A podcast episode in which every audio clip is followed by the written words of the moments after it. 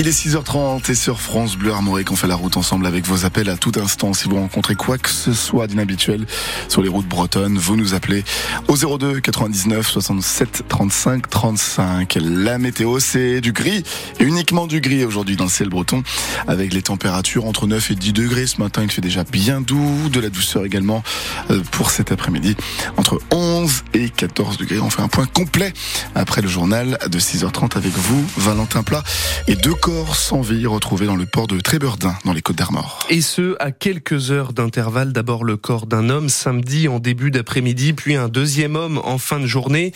Une enquête a été ouverte par le parquet de Saint-Brieuc pour déterminer les causes de leur décès. Et Simon Chenot, qu'est-ce qu'on sait d'eux pour le moment?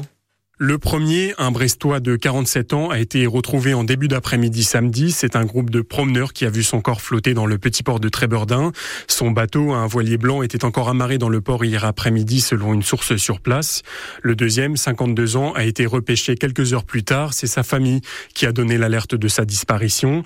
Les deux hommes se connaissaient. Leur corps ne présente aucune trace suspecte. Aucune piste ne permet pour le moment d'expliquer les causes de ce double décès, précise le procureur de Saint-Brieuc.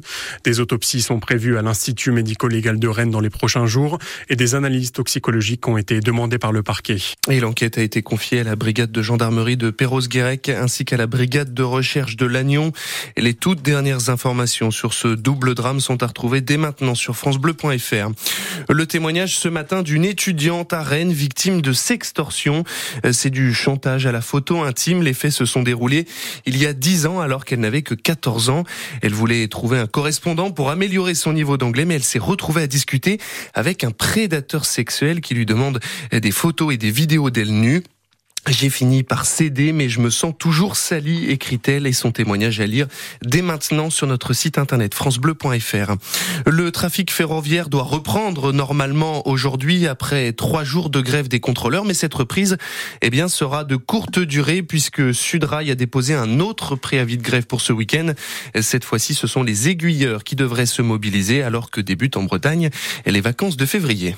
Le ministre de l'économie l'assure, il n'y aura pas d'augmentation d'impôts. Et pourtant, Bruno Le Maire veut réaliser 10 milliards d'économies. Opération serrage de ceinture, annonce faite hier sur TF1. Il prévoit donc de réduire les dépenses de l'État auprès de tous les ministères, mais pas question que les Français en payent le prix. Écoutez. Nous avons constamment refusé depuis sept ans avec le président de la République d'augmenter les impôts. Nous avons même massivement baissé sur les ménages. Donc vous vous engagez ce soir à ne pas augmenter les impôts des Français je en 2024 m'engage, comme je le fais depuis sept ans, à ne pas augmenter les impôts. Nous les avons baissés et nous ne dévierons pas de cette ligne. Les Français n'en peuvent plus des impôts. Nous n'augmenterons pas les impôts. Voilà le ministre de l'économie Bruno Le Maire, invité de 20, du 20h de TF1 qui prévoit aussi une baisse de la croissance pour l'année 2024. Euh, que faire de vos déchets alimentaires, vos pots de banane ou encore vos épluchures de pommes de terre. Quand on a un jardin, pratique d'installer un compost, mais en ville, c'est une autre paire de manches. Depuis le 1er janvier, les collectivités ont l'obligation de proposer des solutions pour trier ces biodéchets.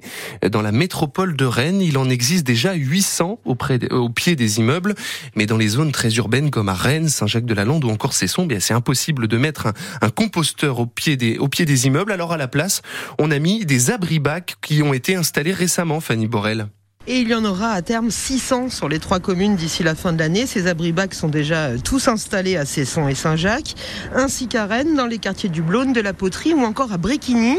En ce moment, c'est dans le quartier Sud-Gare qu'ils sont déployés, comme ici, rue de l'Alma.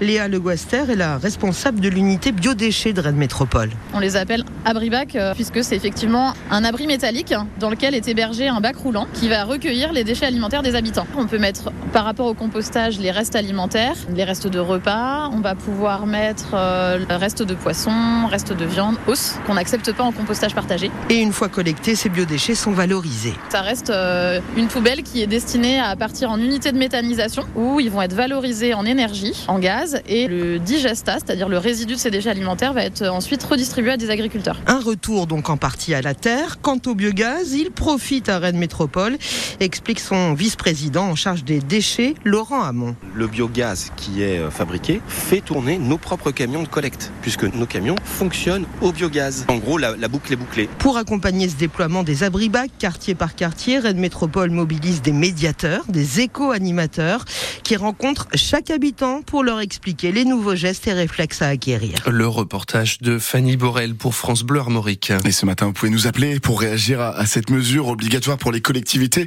des composteurs au, au pied des immeubles. Vous les attendiez Est-ce suffisant?